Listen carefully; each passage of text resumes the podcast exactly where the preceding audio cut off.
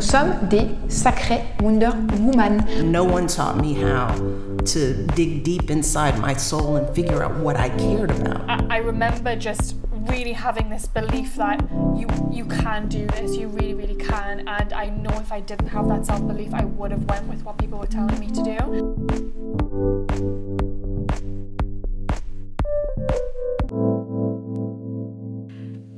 Bienvenue dans un nouvel épisode de Let Women Talk About Entrepreneurship, le podcast qui partage mes discussions avec des jeunes femmes entrepreneurs afin de t'inspirer et de te donner les outils pour toi-même te lancer en entrepreneuriat. N'hésite pas à me laisser un commentaire, me laisser 5 étoiles ou même à m'envoyer un message sur Instagram comme sur LinkedIn. C'est vraiment euh, bah, un super moyen de me remercier pour tout le travail qui est fourni en backstage et ça me fait toujours très plaisir. Alors avant de te présenter l'invité du jour, j'aimerais juste te rappeler qu'il s'agit en ce moment du dernier épisode de l'année 2020. Je vais faire une petite pause, je vais pas poster l'épisode la semaine du 25 et la semaine du 31, histoire de bah, bien profiter de la fin de l'année. Et on se retrouve en 2021 avec un épisode tous les jeudis comme d'habitude, euh, pendant toute l'année. On croise les doigts. Mais euh, ouais, pendant toute l'année, donc rendez-vous début janvier pour des nouveaux épisodes. Alors aujourd'hui on se retrouve avec notre invitée Erika euh, pour parler d'un sujet peut-être un peu particulier ou du moins d'un sujet dont on ne parle pas souvent. En tout cas moi j'en parle pas souvent.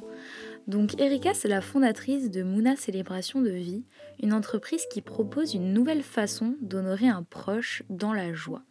Alors tu vas le voir, Erika a toujours été une mordue d'événementiel qui voulait créer son entreprise et puis créer sa propre ambiance de travail. Fin 2018, le Salon de la Mort arrive à Montréal et Erika s'est lancé le défi d'y être présente un an plus tard. À ce moment-là, donc elle nous en parle, elle sentait un changement dans les rites funéraires qui commençaient à s'opérer à Montréal. Et euh, les objectifs de Mouna Célébration de Vie, c'est réellement de réduire le tabou et de changer notre relation à la mort au Québec. Donc en mai 2019, elle s'est officiellement inscrite au Salon de la Mort.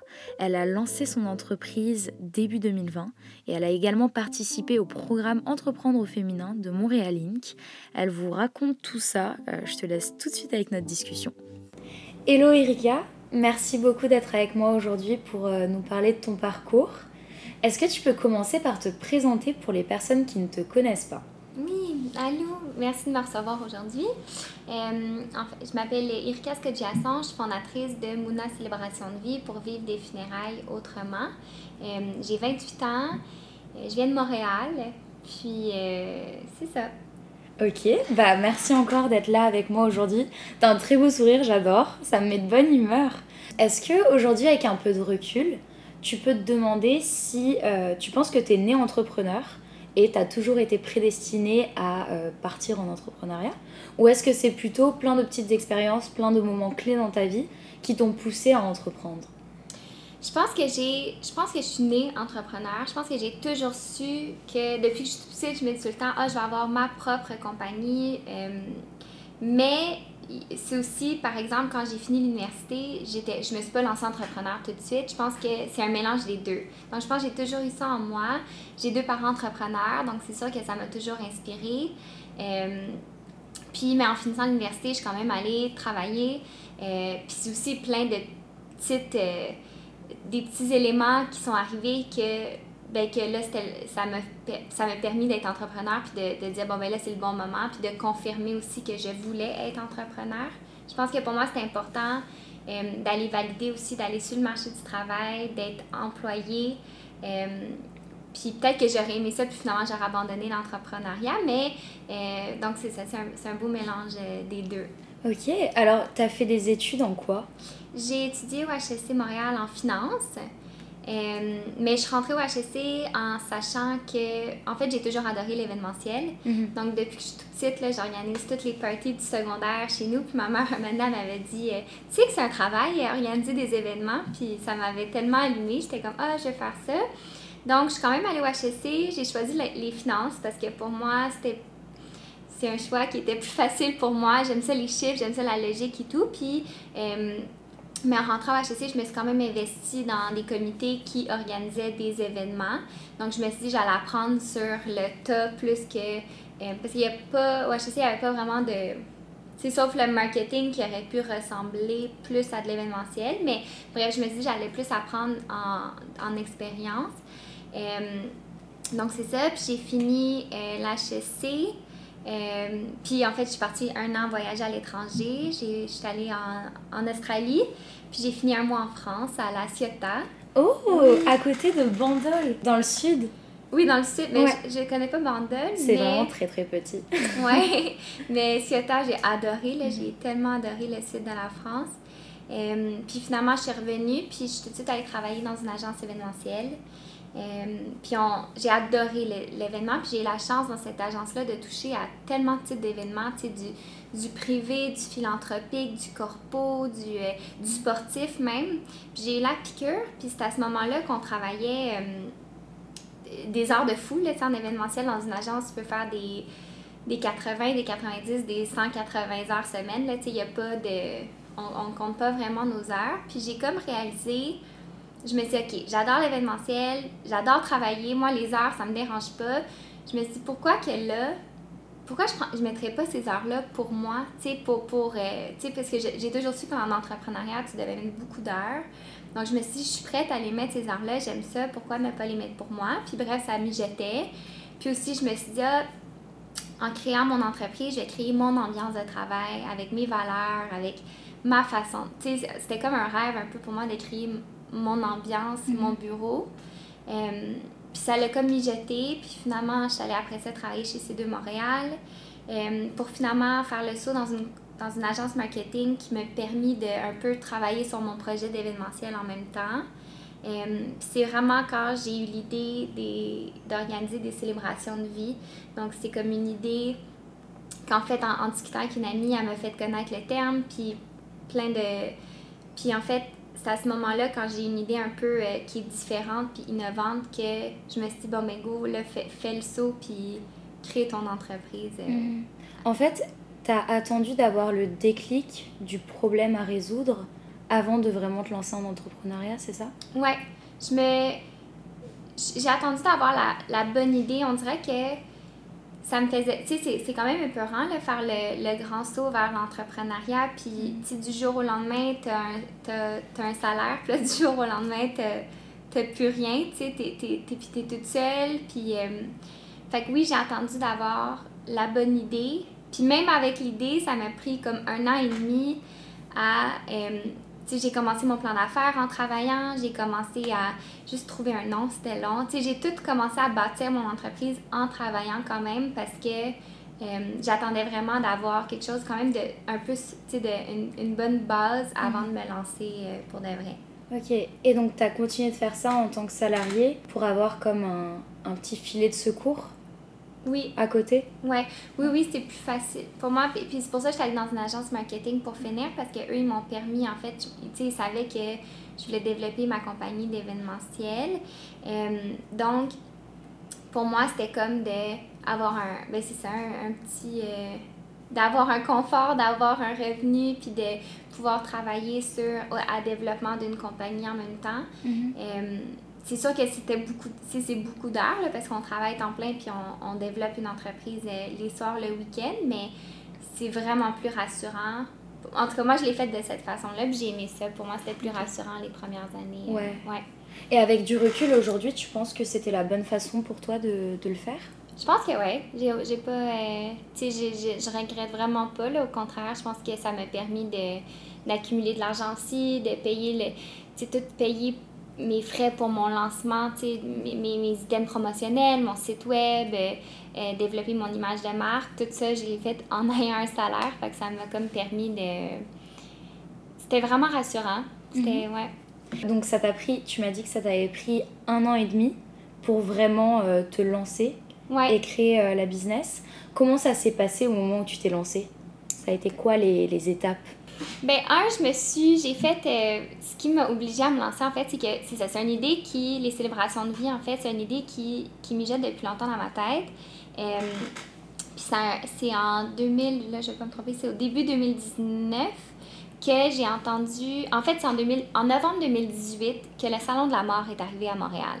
Ok. Puis c'est à ce moment-là que je me suis dit, oh mon Dieu, faut que l'an prochain tu sois au Salon de la mort parce que euh, c'est comme. euh, le- je sentais un changement là, dans les rites funéraires, puis je me disais, si c'est pas moi qui lance une compagnie de célébration de vie pour vivre des funérailles autrement, c'est une, autre- c'est une autre personne qui allait le faire. Donc, en fait, l'élément déclencheur était en novembre 2018. Donc là, je me suis dit, il faut que l'an prochain tu y sois. Euh, donc, j'ai commencé à vite à penser à mon nom, là, ce qui était l'élément le plus long à, à faire. Puis, en mai, je pense, 2019, je me suis officiellement inscrite au Salon de la mort. Donc là, j'étais obligée. Donc là, à ce moment-là, j'avais même pas de site web, j'avais rien. Donc, ça m'a comme... euh, ça l'a fait un, un élément déclencheur, là. Ça m'a comme obligée, en fait, à me lancer. Donc, c'était un peu... euh, J'y allais un peu les yeux fermés, c'est un peu comme, euh, c'est un peu se lancer dans le vide aussi, là, c'est un peu prendre une chance, mais je me suis dit j'allais faire le grand saut, puis euh, donc à ce moment-là, je savais qu'à l'automne 2019, j'allais avoir ma, mon entreprise, puis euh, me lancer là-dedans 100%. Ok, ça t'a vraiment mis un, un ultimatum. Ouais, Ouais. oui, À ce moment-là, est-ce que tu t'es sentie soutenue? Parce que tu m'as dit que tes deux parents étaient entrepreneurs. ouais, Enfin, j'imagine qu'ils comprenaient un peu euh, les enjeux oui. que tu avais en face de toi. Est-ce que tu t'es sentie soutenue? Oui, vraiment. Là, mon, euh, mes deux parents ont parti leur business. Les deux, euh, ils ont vécu beaucoup d'épreuves, beaucoup, tu sais. Euh, fait qu'on dirait que, oui, je me sens... Tu un, ils, ils me soutiennent tout le temps dans la vie, là, mes parents. Puis, euh, mais surtout là-dedans, c'est devenu comme... Je me suis beaucoup approchée d'eux, là. Je pense que je leur parle à tous les jours. Puis, euh, en tout cas, à ce moment-là, je leur parlais minimum une fois par jour. Puis, tu juste, c'est tellement stressant, euh, autant financièrement, autant c'est comme, je décris ça comme une montagne, c'est comme tout noir devant moi. Là. Je me dis, oh mon Dieu, il y a tellement de choses à faire, tellement de choses à penser. Puis euh, oui, ils ont été des bons, euh, des bons, euh, je sais pas si mentors peut-être, des, bons, des bonnes personnes en tout cas à avoir. Ouais. ah, T'as eu vraiment de la chance, je pense, de, de les avoir. Oui. Parce vraiment. que d'un côté, c'est déjà des personnes très très proches de toi. Et de l'autre, elles ont la même, bah, elles ont eu la même expérience que toi tu vas avoir, donc c'est Ouais. vraiment génial. Donc, tu avais cet ultimatum du salon de la mort. D'ailleurs, c'est quoi le salon de la mort? C'est un, un salon qui regroupe en fait plein d'intervenants, pas juste funéraires, là, mais euh, disons, il y, a, y a les salons, il y a, ben, y a les salons funéraires qui sont là, euh, il y a des compagnies d'urnes, euh, ben, c'est plein d'intervenants autour du monde funéraire, puis c'est dans le but de, de faire connaître toutes les différents, les différentes entreprises. Ils favorisent aussi le partage, l'échange sur la mort, il y a des conférences. Fait c'est comme un peu le, le salon du mariage ou le salon de l'auto, mais sur la mort. Ok, waouh, je savais pas du tout que ça existait. ça a été lancé en 2018, ouais. Ok, donc c'était vraiment tout nouveau. Ouais, Ouais. Donc tu avais cet ultimatum du salon Ouais. de la mort. Tu m'as dit que tu avais commencé à réfléchir à ton plan d'affaires vraiment en amont, ouais, pendant que tu travaillais encore. ouais. Comment est-ce que tu as attaqué ça? Comment est-ce que, enfin, quelles ont été les étapes? Comment est-ce que tu as fait ce plan d'affaires? Euh, Quels seraient les conseils que tu pourrais donner à quelqu'un qui se lance et qui vivrait un peu les mêmes étapes Ouais. Pour les étapes, ben, je sais que un, c'est trouver un nom. On dirait que moi, j'avais de la misère à me lancer. C'est ça qui a été le plus long, là, c'est trouver le bon nom d'entreprise que j'allais aimer, puis j'allais. euh, tu sais, je me dis, j'allais utiliser pendant des années après. Euh, donc, c'est sûr que trouver le nom, c'était le plus long. Mais dès que j'ai trouvé le nom, ça, ça l'a comme un peu. euh, euh, tu sais, ça s'en. Ça l'a. Voyons, j'aurais pas dit. ça l'a déboulé. Ça emboîté, ouais. C'est ça. Euh, donc là, j'ai fait affaire avec euh, une amie qui est graphique euh, designer qui fait mon image de marque. Donc, trouver le logo, mes couleurs et tout. Euh, de là, j'ai quand même fait beaucoup par moi-même. Puis ça, je pense que c'est un beau... Je pense que c'est un conseil que, que je peux donner, c'est que c'est sûr qu'on diminue les coûts. Tu sais, je me suis amu- à- tellement amusée sur la plateforme euh, Wix, là, qui est une plateforme pour faire son propre site web. Puis, euh, mais un, ça diminue les coûts. Deux, c'est qu'après ça, en ce moment, j'ai un contrôle de ma, de ma page web. Donc, tu sais, si je veux changer quelque chose, je suis pas obligée de passer par une entreprise pour changer ma page web. Je le fais moi-même de mon ordi, c'est super facile. Donc, j'ai moi-même monté mon site web, mais après ça, j'ai quand même donné, je l'ai donné à la fin à mon ami graphique euh, designer qui euh, a repassé à travers, là, puis le, le peaufiné. Euh, après ça, je me suis lancée dans les, dans les, les vidéos promotionnelles. Donc, j'ai pensé à comment je faisais ça. Pour moi, c'était important d'avoir, euh, de mettre ça en image, là, ma, ma compagnie. Euh, quoi d'autre? Ben, c'est pas mal les étapes que j'ai faites. Lancer ma page Facebook, ma page Instagram, la page LinkedIn. Euh, c'est allé assez vite là, à, à ce moment-là. Ouais. Bah oui, j'imagine qu'au début, tout s'enchaîne euh, super rapidement. Ouais. Mais tu l'as vécu... Enfin, t'étais toute seule, du coup. Ouais. Tu l'as vécu comment de devoir faire tout ça toute seule? C'est sûr que. Ben moi, j'ai aimé ça. ça. Honnêtement, c'était une belle période. On dirait que j'ai vraiment aimé ce moment-là euh, l'an dernier parce que ça, ça m'occupait. J'étais tellement allumée par ce projet-là. J'ai adoré. Mais c'est sûr que, étant toute seule, moi, j'ai besoin tout le temps de me faire rassurer aussi. Fait que c'est sûr que euh, mon copain, mes parents, ben c'est eux qui, euh, qui, qui, qui, recevaient toutes les questions, toutes mes insécurités. Euh, donc, donc oui, on, toutes ma, mes proches étaient là pour moi. Puis, juste tout le temps faire valider des choses. Tu n'es pas en équipe ou est-ce qu'avec une partenaire, tu, tu, tu, on est toute seule. Là, faut, ouais. Moi, j'ai besoin de me faire valider quand même. Donc, oui, j'ai profiter de mes parents et de mon copain là, pour euh, m'aider là-dedans. Ouais. ouais. pour te soutenir. Mm -hmm. bah, c'est vraiment important d'avoir des gens pour te soutenir autour. Mm -hmm. Tu as fait le programme Entreprendre au féminin ouais. de Montréal. Oui. Ça oui. s'est passé comment pour toi? Qu'est-ce que tu as appris? Qu'est-ce que tu en tires comme leçon? Ben, En fait, on, ça, ça a commencé en mai cette année. Mhm. Mm -hmm. euh, puis j'ai adoré ce programme-là parce que, un, ben, on était avec d'autres femmes entrepreneurs comme nous, dans, dans, dans, les débuts, là, dans, soit dans les démarrages, dans les débuts de l'entreprise, euh, ça m'a permis de me sentir bien entourée. Tu sais, pour la première fois, je me sentais pas vraiment seule non plus, avec le coaching personnalisé qu'on avait, les discussions avec les autres filles. Euh, c'était vraiment, c'était vraiment rassurant comme environnement, on se sentait bien entouré. Ils nous ont donné toutes les ressources qu'on voulait euh, pendant le programme, pour, pour nous aider. Donc, ça m'a comme permis de remettre, euh, de revoir mes bases, de revoir ma mission, de revoir ma vision, de, de revoir c'est, c'est, où est-ce que je vois mon entreprise.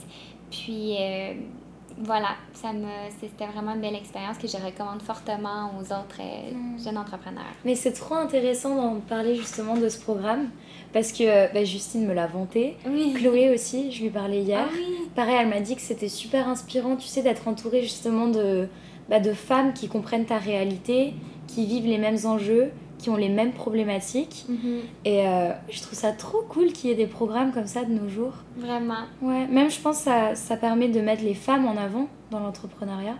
Mm -hmm. Et euh, ouais. Mais justement, en parlant de ça, toi, tu, tu vois comment justement la place de la femme en tant qu'entrepreneur à Montréal? Est-ce que tu penses qu'il y a des... Ouais, je sais, c'est vraiment une question qui me sort comme ça, mais est-ce que tu penses que... Euh, il y a une grosse place pour les femmes dans le monde de l'entrepreneuriat à Montréal. Mais vraiment de ton expérience personnelle.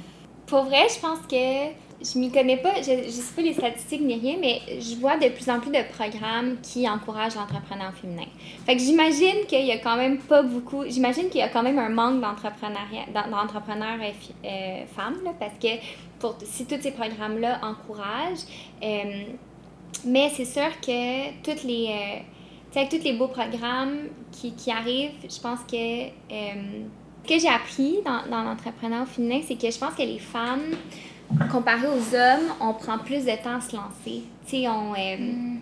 on, on, attend que tout soit parfait avant de se lancer, avant de, de vendre un premier service, alors que les hommes, eux, je pense qu'ils ont une idée, ils vont juste comme euh, euh, vite le lancer. Puis, euh, fait peut-être que c'est bon les programmes en fait qu'ils offrent à, à, Montréal parce que c'est, peut-être plus rassurant pour les femmes. On a peut-être besoin de plus se faire donner un. Ouais, se, se faire soutenir, ouais. se faire pousser. Mais c'est vrai que je pense que une grosse partie du problème, c'est le fait que les femmes se sous-estiment souvent.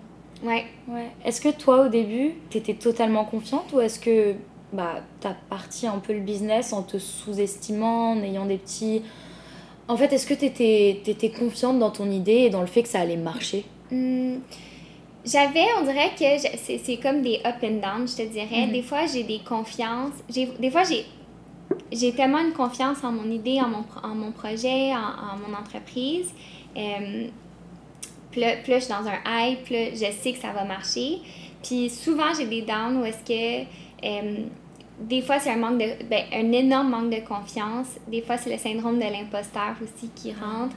Euh, puis oui, des fois, je me dis, ah, je me dis, ah, tout le monde pourrait faire ce que je fais, euh, n'importe qui peut arriver sur le marché. Est-ce que ça l'aide vraiment ce que je fais? Est-ce que tu sais, fait que oui, des, fois, je me remets beaucoup en question.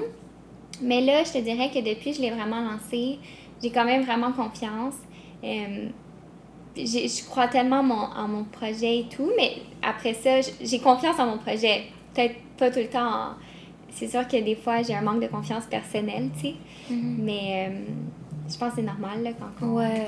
Bah, personne n'est 100% confiance, c'est sûr. Ouais. C'est vraiment, euh, je pense, un, un, but de vie d'arriver à être 100%, euh, enfin, 100% entre Ouais. guillemets, confiant en soi. Euh, et co- comment tu fais justement pour, pour te sortir de ces moments de down? Euh, comment je fais pour ça? Ben, honnêtement, pour euh, ce que je me dis à chaque fois que. Bon, j'ai vécu des highs, fait qu'à chaque fois que je suis dans un moment de down, j'essaie de me rappeler des moments forts, des moments où est-ce que. euh, où est-ce que j'étais motivée, où est-ce que j'avais confiance, où est-ce que j'ai vécu des. des tu sais, ouais, des. Où est-ce que j'ai gagné, tu sais, en voulant dire des. euh, pas le Des mot, accomplissements des ouais. accomplissements, tu sais. À chaque fois que j'ai un moment down, j'essaie de me dire, j'essaie tout le temps de me remettre au moment où est-ce que j'étais fière, où est-ce que j'étais contente, où est-ce que j'ai accompli quelque chose, où est-ce que, mettons, par exemple, quand j'ai réussi un événement, quand, que la- quand j'ai des retours positifs des familles, euh, quand que j'ai eu des belles apparitions en janvier là, dans, dans, euh, dans les médias. Fait que je me dis, ah, ça, c'était- c'était c'était des points pour ma compagnie. Donc, tu sais, j'essaie tout le temps de me ramener dans des moments comme ça où est-ce que je me sentais bien. Mhm. Puis des fois, ça, ça, ça l'aide à... Ouais, ça, Ouais. ça te motive à, à continuer. Mhm. Ça s'est passé comment avec la Covid? Parce que tu as lancé Mouna Célébration en janvier 2020, Ouais. donc juste avant que la Covid arrive au Canada. Ouais. Qu'est-ce que ça a changé en fait, tout ce qui s'est passé cette année? Ouais.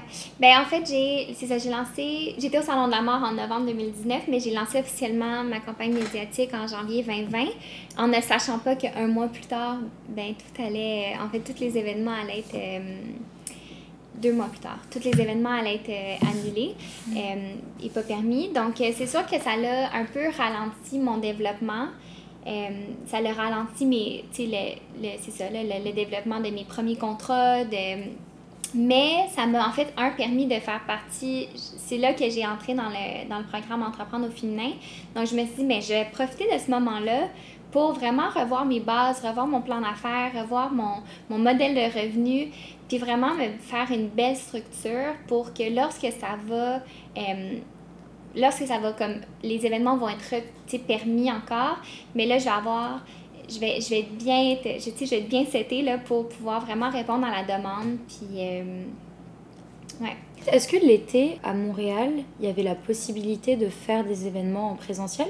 Oui, l'été à Montréal, on était, c'était permis. Euh, les, ben, les règlements ont changé pendant l'été, là, mais euh, c'est sûr que dans, sur- dans une résidence privée, c'était tout le temps 10 personnes, soit à l'extérieur ou à l'intérieur. Puis dans les salles de location, je pense a augmenté jusqu'à 200 personnes, si je me trompe Ok. pas. Euh, je me rappelle plus exactement.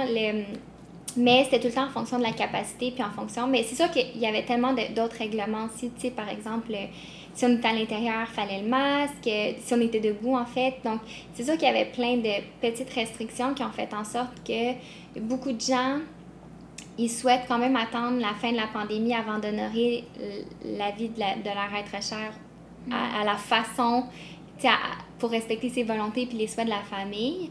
Mais oui, cet été, ça nous a quand même permis de faire, euh, de faire des célébrations de vie là, pour, euh, pour certaines familles. Ouais. Ok. Et ensuite, bah là, on est repassé en alerte euh, Rouge. Ouais, en alerte rouge. Ouais. Est-ce que vous vous êtes tourné vers des événements euh, en Virtuel. ouais en virtuel Oui, ben on offre maintenant les événements virtuels et hybrides qui permet quand même, parce qu'on a le droit d'être 25 personnes là, à- pour, pour des funérailles.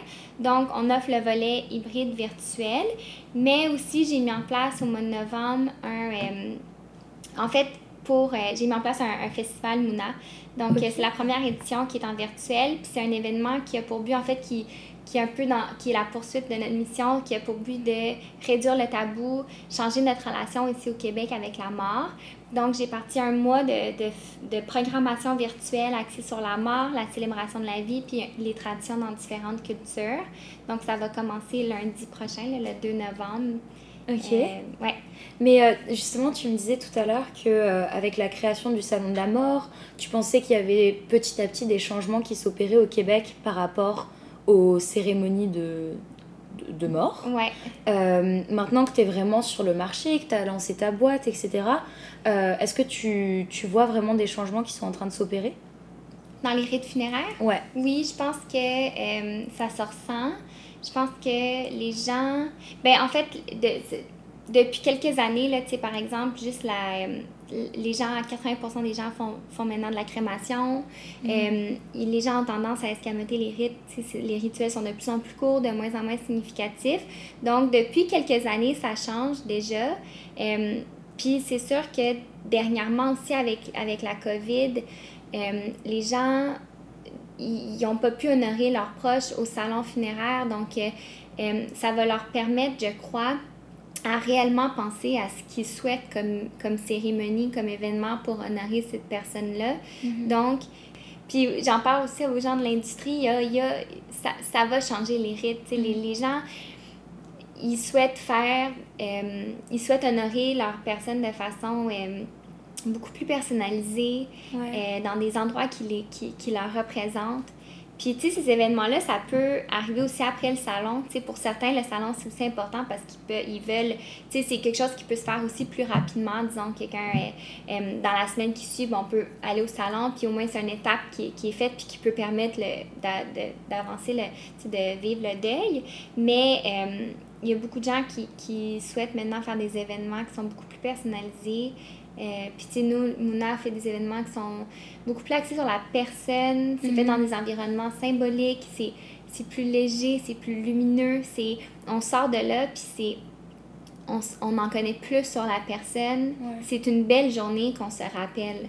Ouais, c'est ça, vous célébrez vraiment euh, la vie de la personne plutôt que de vous focaliser sur euh, la fin, fin, triste Ouais. de la vie de la personne. Mais justement, c'est une question que je me posais tout à l'heure. Est-ce que euh, est-ce que c'est la famille du défunt qui vient vous voir après le décès pour vous demander d'organiser la cérémonie Ou est-ce que vous avez aussi la possibilité d'offrir à une personne en fin de vie la possibilité d'organiser elle-même euh, la cérémonie Mhm. comme elle le souhaite Mais pour l'instant, c'est plutôt la famille endeuillée qui vient nous voir.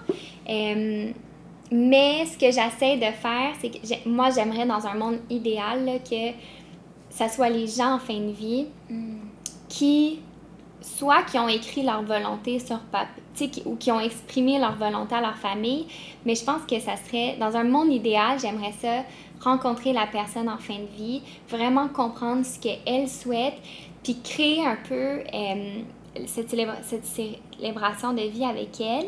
C'est sûr qu'après ça, rien peut être planifié à 100% parce que, tu sais, souvent, la, on ne sait pas quand est-ce que ça va arriver ou quoi que ce soit, mais je pense que le plus important, puis j'essaie aussi de mettre ça de l'avant dans mes communications, c'est faut faut qu'on en parle, faut que notre famille soit au courant de ce qu'on souhaite avoir comme célébration. Puis ben c'est de cette façon-là que un, ça va faciliter la, tâche de la famille. Puis deux, ben ça va vraiment être à votre image. Fait que oui, si j'ai la chance d'organiser une célébration avec quelqu'un en fin de vie, pour moi c'est l'idéal. Ouais. Est-ce que tu l'as déjà fait ou, ou jamais? Non, à date, c'est vraiment juste les personnes, euh, euh, la famille endeuillée là, qui m'a contactée. Mais tu je pense que ça va arriver parce que aussi j'ai lancé en janvier. Fait il y a beaucoup de gens qui depuis janvier m'ont écrit pour. J'ai mis en ligne sur mon site web un formulaire de volonté. Donc les gens peuvent juste aller le remplir pour eux-mêmes. Ça, ça, tu sais, ça, ça fait réfléchir. Puis j'encourage de partager ce formulaire-là à leur famille. Donc je pense que peut-être en temps et lieu, ça va arriver. Euh, Il y a beaucoup de gens qui m'ont appelé pour, pour me demander s'ils pouvaient mettre Mouna dans leur testament. Euh, donc, je pense que ça, ça, ça va arriver, mais là, pour l'instant, non, j'ai juste fait affaire avec euh, des familles endeuillées qui était vraiment une belle expérience touchante aussi. Puis, mm. Mais je trouve ça fou que tu aies l'occasion d'assister à un moment aussi important de la vie d'une personne et de la vie d'une famille en tant que famille. C'est vraiment. Sais, c'est hyper particulier, je Oui. trouve, comme secteur euh, Ouais. Mais pour vrai, c'est. Avant d'en faire, je réalisais pas à quel point que c'est quand même un. C'est tellement un moment euh, spécial pour la famille. C'est tellement un moment. En fait, c'est un moment tellement important. Puis c'est comme un privilège de faire. Pour moi, de, de faire partie sais, des rencontres de famille, puis parler. de- Tu sais, il y a tellement d'émotions, Bah puis oui. c'est beau, c'est touchant, c'est. euh, Mm. C'est vraiment euh, un beau privilège Ouais. que j'ai de faire ça. Ouais. Ouais. Puis même la, le, le privilège d'avoir l'occasion de rendre ce moment positif Mhm. aussi est beau, ça Ouais. c'est- c'est vraiment fou. C'est quoi là les, les prochains objectifs pour Mouna? Euh, grandir. Grandir. Ok, c'est un bel objectif. ouais. Ben, un, euh, c'est. Ben, je pense que c'est ça. Je pense que c'est d'être. euh, j'aimerais. Tu sais, dans, dans un long terme, j'aimerais vraiment que Mouna Célébration de vie devienne la référence au Québec en organisation de célébration de vie. Euh, j'aimerais que les célébrations de vie deviennent la nouvelle façon de faire. Donc, c'est sûr que comme objectif, c'est juste d'en parler, de faire connaître notre mission, de. Puis voilà, de juste, j'aimerais ça d'en faire encore juste plus de célébrations de vie. Puis, euh, ouais. Ben, je te le souhaite, je te le souhaite parce que je trouve ça beau comme, euh, comme façon de faire. Merci. Et euh, j'espère que, enfin j'ai pas envie de, de passer maintenant, mais j'espère que j'aurai l'occasion d'avoir aussi une célébration comme ça. Euh, et là, si tu avais en face de toi une personne bah, un peu plus jeune que toi, début vingtaine, qui avait une passion, qui voulait se lancer dans un projet, investir de soi, de son temps, etc., qu'est-ce que tu donnerais comme conseil? Mais moi, j'ai- moi, j'ai vraiment aimé la façon que de, de faire, de commencer tout de suite à y penser. Tu sais, ça, tu sais, même si cette personne-là, peu importe si elle, est aux études ou si elle a un, un premier tra- travail, mais ça, ça écoute rien. C'est sûr, ça écoute beaucoup de son temps, mais tu sais, de commencer à y penser, de commencer à te faire un plan d'affaires euh, les soirs, la fin de semaine, juste je me suis tellement amusée à essayer de trouver des noms, trouver des images pour mon branding. Tu sais, je trouve que c'est des beaux moments. Euh, fait que oui, moi, je pense commencer, puis à m'en parler aussi. Plus que j'ai commencé à en parler à mon entourage, à des inconnus, à peu importe qui je rencontrais, que je voulais faire ça, on dirait que ça m'a comme un peu obligée aussi à avancer de l'avant. Puis, euh, fait que ouais, je commencerai tout de suite à travailler dessus. Puis, ben, même ça va prendre 2-3 ans à développer ou, ou voire plus. Euh, je pense que c'est important de commencer tout de suite à, à juste mettre ça sur papier. Ouais. Ok. Et maintenant, avec un peu de recul, parce que du coup, tu as eu un an et demi pour, euh, pour euh, développer ton plan d'affaires, etc., avec cet ultimatum du Salon de la Mort. Ouais. Euh, Est-ce que tu as des conseils d'organisation pour réussir à tout gérer en même temps? Euh, je pense qu'il faut juste prendre le temps de le faire. Tu sais, de...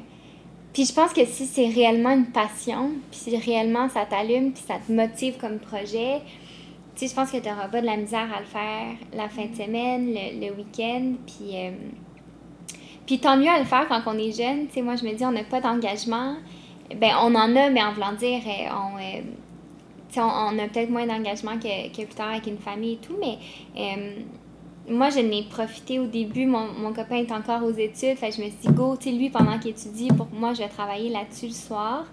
Fait que je sais pas si j'ai des conseils, juste euh, de prendre le temps si c'est réellement une motivation. Puis, euh, Ouais. Mais c'est vrai que c'est beaucoup plus facile de passer 10 heures par jour à travailler sur un projet qui vraiment t'allume. ouais, oui, Ouais. vraiment. Mais euh, ça prend vraiment euh, de la proactivité, etc., pour trouver ce qui te passionne. Mhm. C'est sûr que je parle à beaucoup de personnes et beaucoup de personnes, je pense, sont perdues et pas sûres euh, de quel sujet les allume vraiment.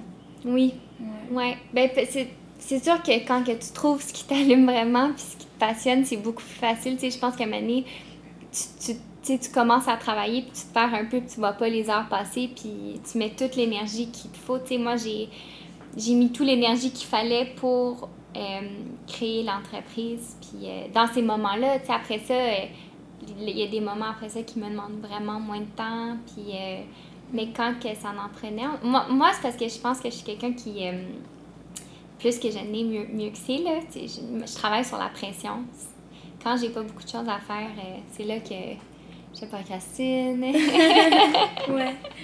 Ouais. Mais aujourd'hui, ça ressemble à quoi tes journées? Est-ce que tu travailles moins en ce moment que ce que tu travaillais au tout début du lancement? Euh, oui, ben ça va par vague, mais c'est sûr que au début du lancement, alors que j'avais mon travail à temps plein, euh, je travaillais sur le lancement, puis en même temps de ça aussi, ben j'organise des mariages, puis j'avais un événement, un gros événement philanthropique en novembre dernier aussi. Donc c'est sûr qu'à ce moment-là, j'étais vraiment occupée. Euh, après ça, ça va par vague, tu sais, je pense que quand que par exemple, au mois de septembre dernier, j'étais super occupée parce que j'avais euh, deux célébrations la même semaine. Euh, mais comme aujourd'hui, disons, oui, cette semaine, j'étais vraiment moins occupée. Puis, euh, mais c'est ça qui est l'entrepreneuriat. Je pense qu'il faut aussi apprendre à... Puis ça, il faut que j'apprenne aussi de ça. Tu sais, il y a des journées que j'ai pas beaucoup de choses à faire parce que... euh, je fais tous les efforts que je peux pour, me, pour, pour développer, mais euh, en ce moment, avec la COVID, c'est plus calme les événements. Donc, euh, oui, il y a des journées que je suis beaucoup moins occupée, que je suis beaucoup plus occupée. Puis, Mhm.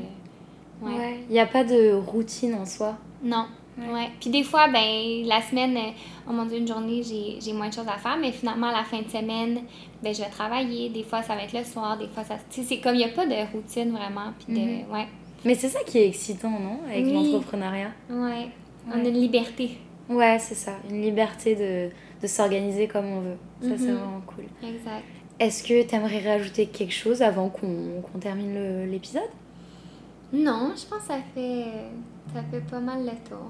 Ouais. Ok, mais je suis vraiment vraiment contente d'avoir euh, entendu ton histoire et puis qu'on ait parlé aussi d'un sujet, euh, bah, comme tu disais, un peu tabou Mhm. euh, dans la vie quotidienne.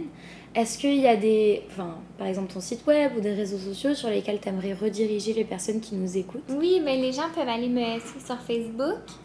Euh, ben, puis mon site web, si vous voulez aller voir. Mais mon Facebook, euh, je partage beaucoup tous les articles de blog et, euh, et tout. C'est Mouna Célébration. Oui, et allez voir la vidéo promotionnelle, Oui. elle est très très belle, très très touchante. Je pleure à chaque fois je l'écoute. Ouais, mais pareil, je l'écoutais tout à l'heure et ah, c'était vraiment, vrai- ça m'a donné des, des frissons. Ouais. J'ai adoré.